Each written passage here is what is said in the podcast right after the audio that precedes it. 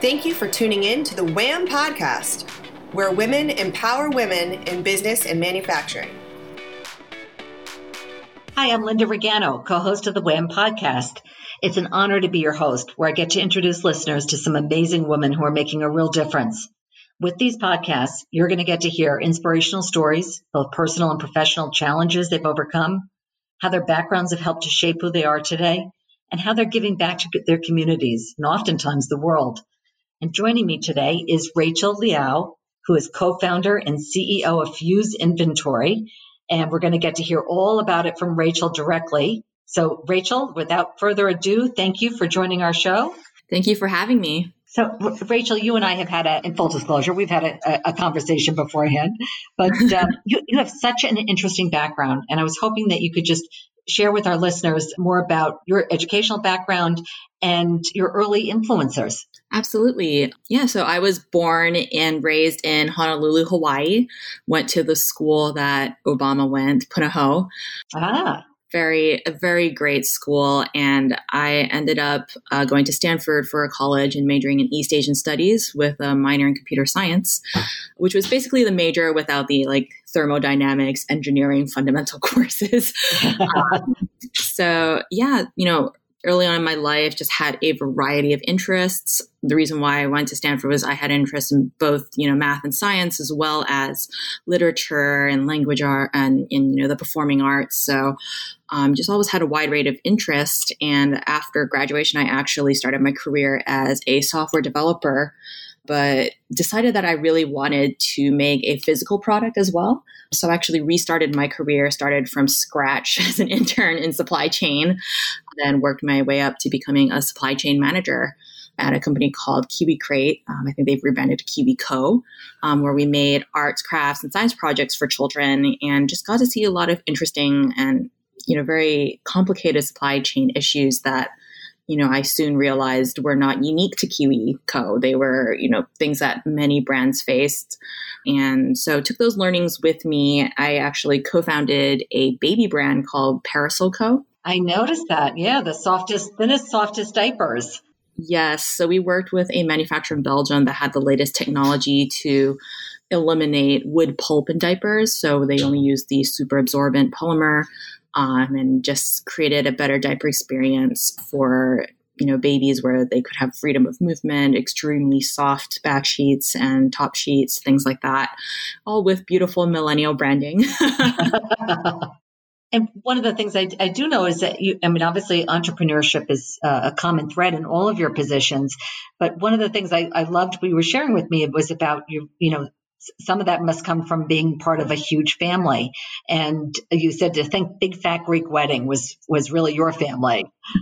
Yes, I have a huge family. Um, my mom's side alone, I have 19 cousins. Oh my gosh! Um, so, you know, um, my family's you know, we have span a wide range. I have some cousins in maybe more traditional spheres like software engineering, but I also have a cousin who's a professional golfer. I have a very very interesting family with they all have a wide range of interests as well. So it was really nice growing up in that supportive environment. You know, my parents always encouraged me to follow my passions.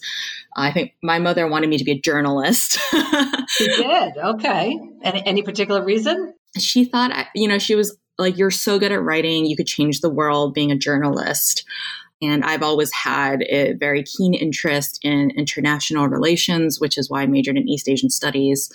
Um, you know, I really believe that this is a global world and we're all connected as human beings. Um, so have always, you know, been very, very keen to follow world news. Um, so she thought that would be a great career for me. And then I told her I would probably be like the journalist that would be like at the front of the war zones. And then she was like, hmm, maybe I need maybe not a good idea. Direction. and, and your dad was a science professor, was he? Yes, my dad was a material science professor at the University of Hawaii. He does battery research, so he works in a lot of sustainable energy initiatives. He was part of the Natural Energy Institute at the University of Hawaii, um, and he does a lot of really interesting research around battery fuel cells. Research I don't purport to understand, but definitely, you know, it was really fun growing up riding electric cars to school before Tesla was even a thing. oh, I love it. we had this really cute three wheeled electric car I would get to ride to school. Sometimes we'd get to ride the electric truck. Oh, so oh it was really fun growing up and, and just being surrounded by by so many interesting influences. Well, it sounds like you got a lot of the love for finance and planning from your dad.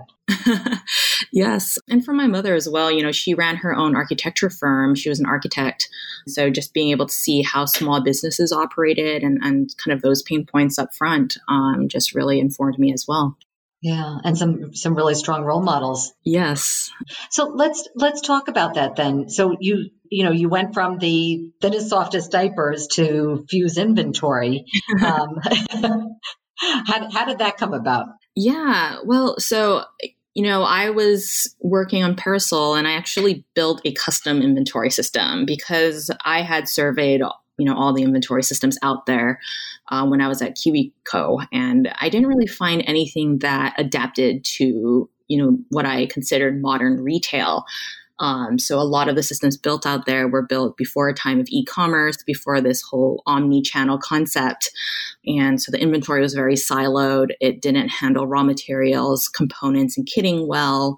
And, you know, a lot of these systems out there were very industry specific as well. So, you know, there were certain ERP specialized in apparel, certain ones specialized in personal care. But, you know, especially for modern brands, they're starting to move into, you know, all sorts of categories. And for a brand like KiwiCo, where we were doing things like wood and plastic injection molding and paper and personal care for the soap in your science project.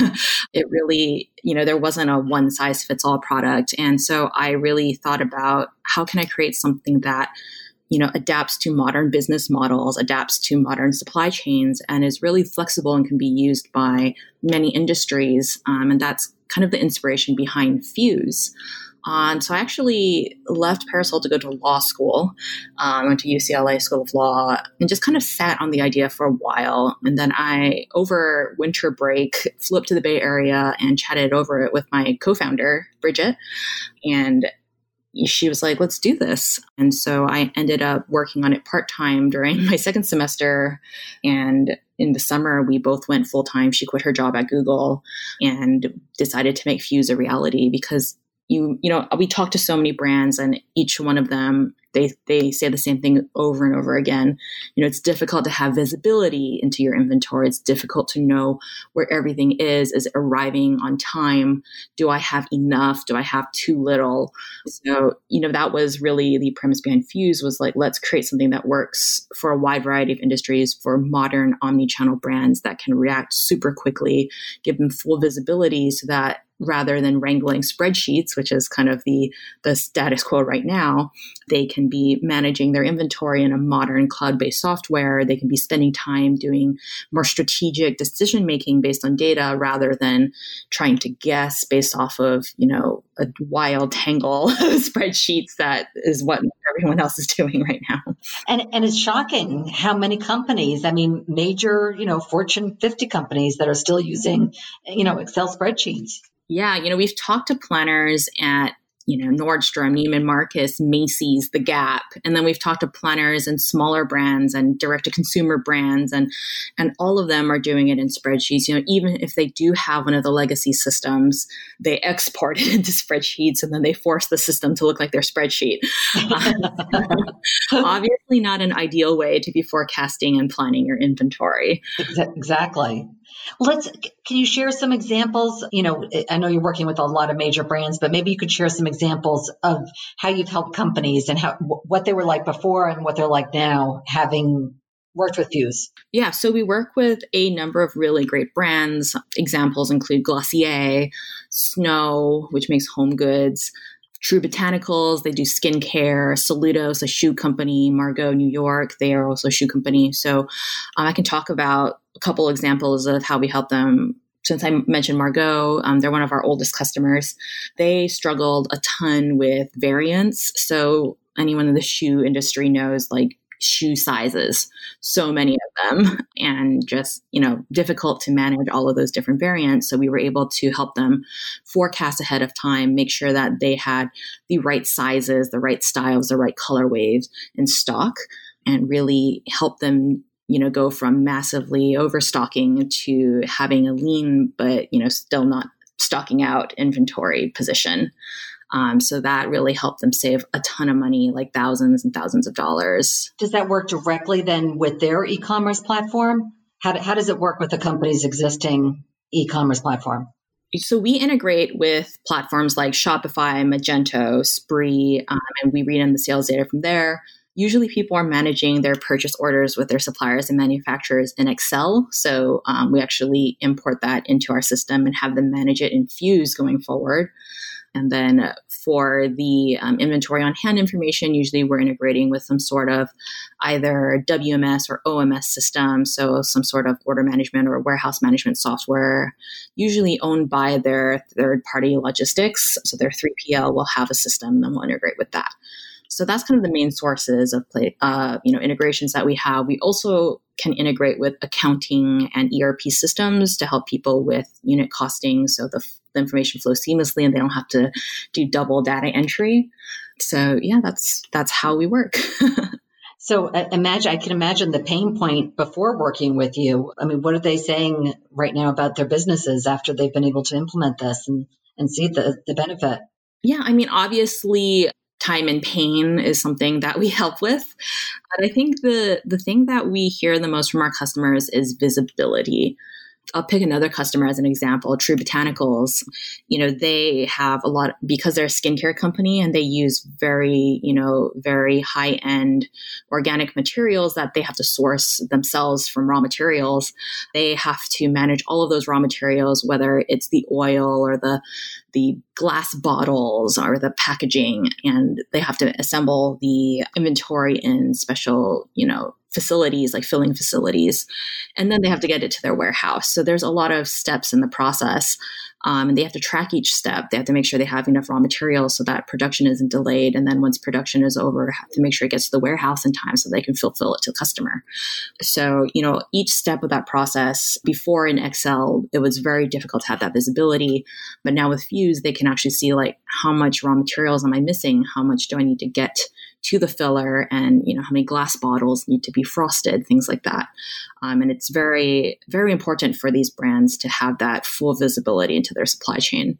Absolutely. Yeah. So what what other markets um, i know retail has been a, a big area. What are other markets that you're looking to get into or, or, currently targeting?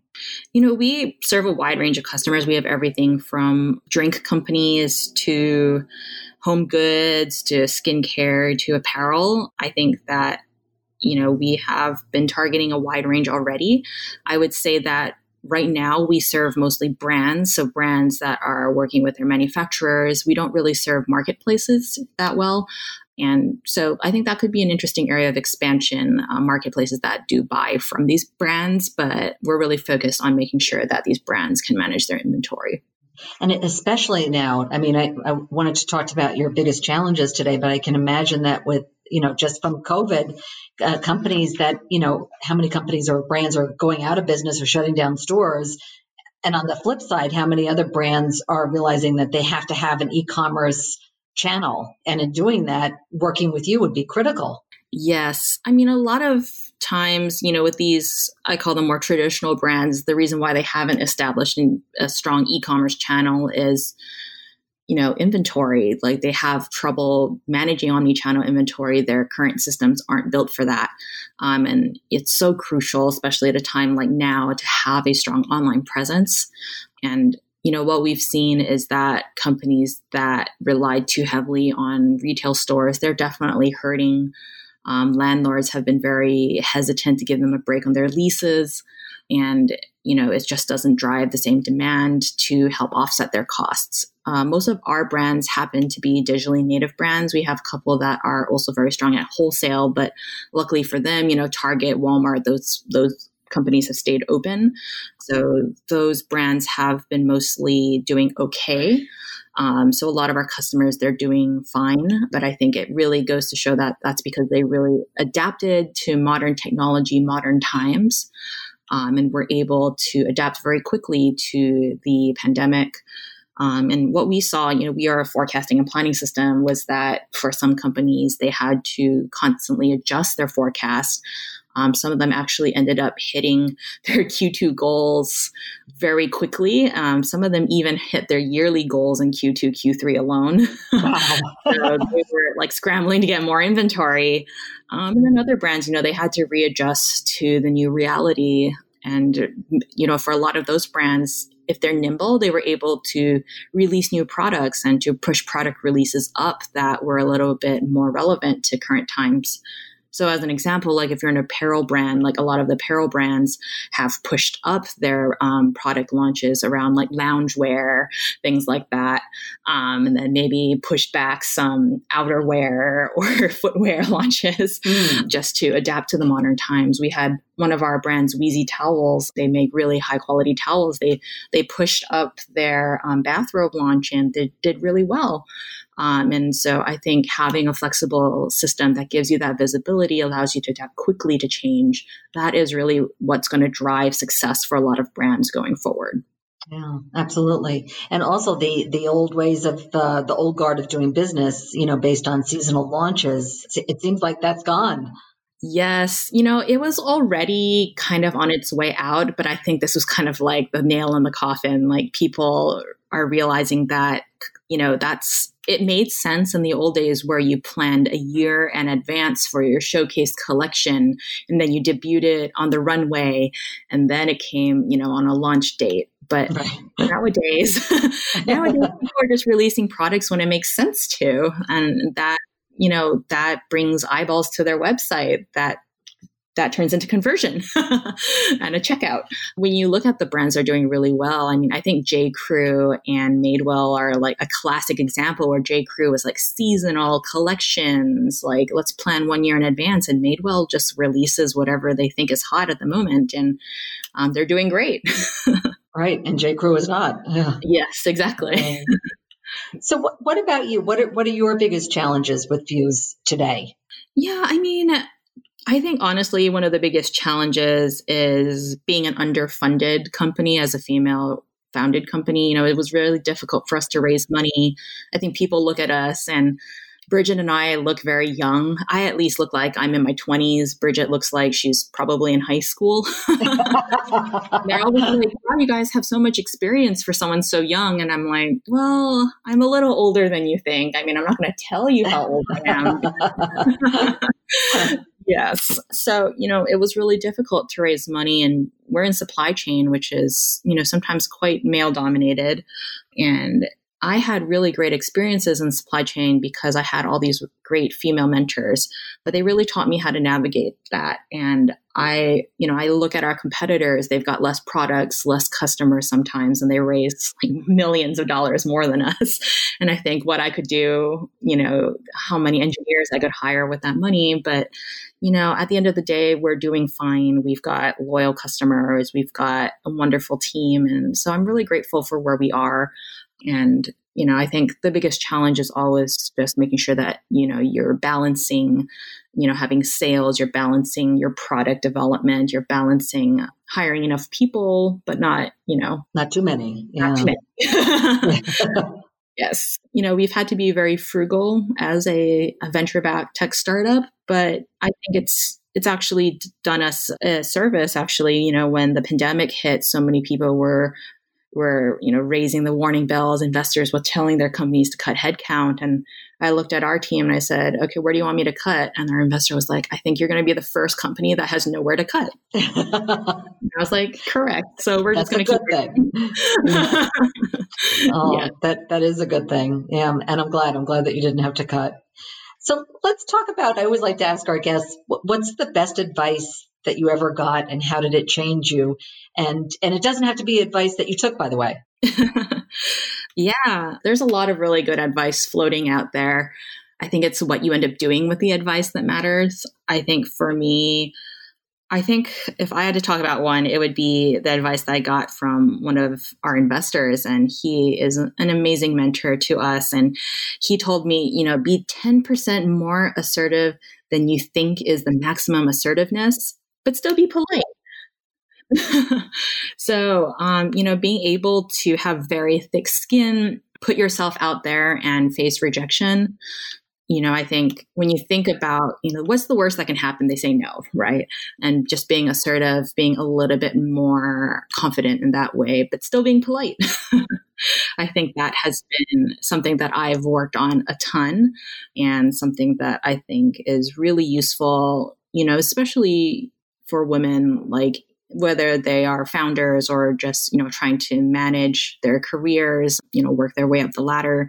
A lot of times even with my own peers and you know these are women that went to stanford and have amazing degrees and great experience and they're hesitant to ask for raises or promotions. And um, you know i tell them i tell them this exact same advice. I'm like be 10% more assertive than what you think is maximum assertiveness and be polite I love it. I love it because you know, for women especially, it you know, assertive translates into aggressive, and yeah, and that's just not there. And and I think that in an earlier conversation we also talked about. I know you you loved uh, Steve Jobs' commencement address, that famous address where he talked about how you never know how the dots will connect, and and you can only find out looking back. You can't, unfortunately, find out looking forward. yes, hindsight is always 2020. You know, starting out my career, I started off as a software developer and while I loved my job, you know, I just felt that I couldn't do it forever. Um, and that's why I started doing supply chain and I had to start from scratch. You know, I took a massive pay cut. My salary went down to a third of what it was. Um, I started as an intern packing packages in the warehouse and then worked my way up to, you know, managing fulfillment. Then I helped with production. Then I helped with sourcing and, pro, you know, procurement. And then I went up to forecasting and planning and the financial planning side. So, you know, I, I really love learning. And I think that in any career you can find, if you can find opportunities to learn, that's really what continues to make something interesting and exciting. You know, with Fuse running my own company in the SaaS space, you know, I've ran a company in the consumer product space, but SaaS is different and I learn a ton every day. Um, and that's what really keeps me energetic and motivated. And you know, now there's this like, I can say, like, wow, I really like connected the dots in my career and it all led up to this moment. But if you ask me when I was 22, recently graduated, did I think this is what I would be doing? Absolutely not. I would have no idea. Of course not. I was still considering that journalism career and documenting the front lines. So, which I'm glad your mom is, is happy that you didn't do. She's happy that I'm safe in Los Angeles right now of, course, of course, and and I love that you said that too. And, one of the, the, best pieces of advice I got oh, er, early on was remain teachable and success will follow. And that's what I'm hearing from you is remain teachable, but I also hear humility and respect and assertiveness. Yeah, I mean, I think everything is a balance. You know, you have to be confident, but you can't be arrogant. And I think that you know retaining that learning mentality is what really helps you maintain you know that being grounded i think. Like your feet are grounded because you know how much you don't know. But at the same time like if you really use a learning mindset you know what you know um, and so you can be assertive on the things that you do know. And i think that is where true confidence comes from. It's not from you know making up stuff on the fly. It's from knowing you your you know your business knowing your space really well and being able to assert those facts assert your learnings in a very confident way. So yeah it's it's a balance. Yeah. No absolutely. Absolutely. And the fact that you've been in all of these jobs in all these areas. So you've worked in all the different spots and are able to put fuse inventory in place to really address the challenges in each area yeah. I mean, I think that it's really important for, you know, founders and for employees to to always pursue their passions. I'm still I always do a bunch of like side gigs whether it's a hobby or a side job just to learn. You know, I think that you can learn a lot of really important skills just doing random things that are learning based. I've done all sorts of side things. Like when I was in law school, I helped out a trademark attorney file a bunch of trademark, you know, licenses and now that's relevant to Fuse. yeah. It comes back. It helps you in other ways. That's wonderful. Lastly, it would I really I'd love to ask my guests this question, which is if you could have one superpower, Rachel, what would it be? Uh, my superpower would be to fly. To um, fly. Um, yes, I love nature. I love the beach. I love mountains. I I just I love cities too, and I would love to be able to fly and see everything from an aerial view. I, also, my favorite type of animals are birds. Though, ironically, my favorite bird is the kiwi bird. So it is a flightless bird in New Zealand. very why, cute. Why the, why the, kiwi bird? Maybe because it's like me, like it wants to fly, but it, it can't. and it's just extremely cute. The kiwi fruit is actually named after the kiwi bird.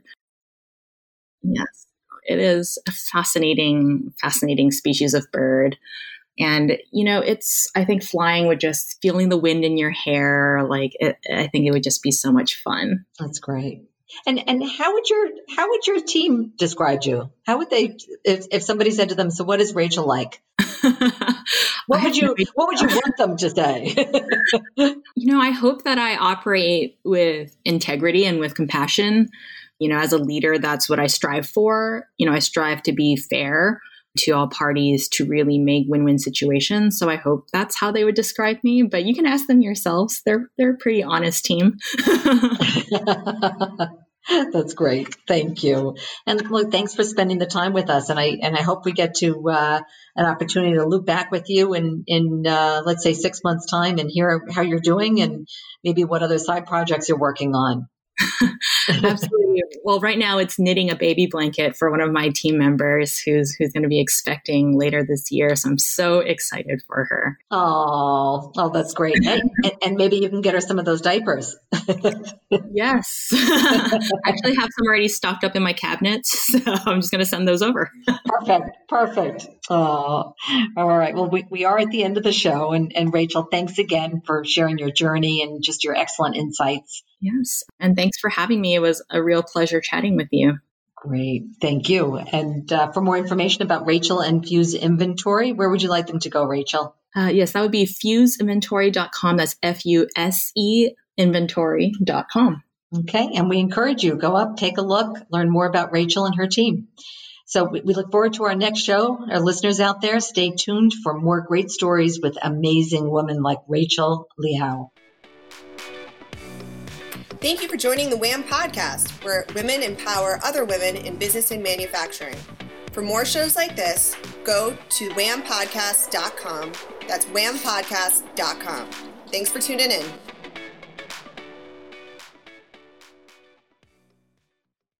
This podcast is a part of the C Suite Radio Network.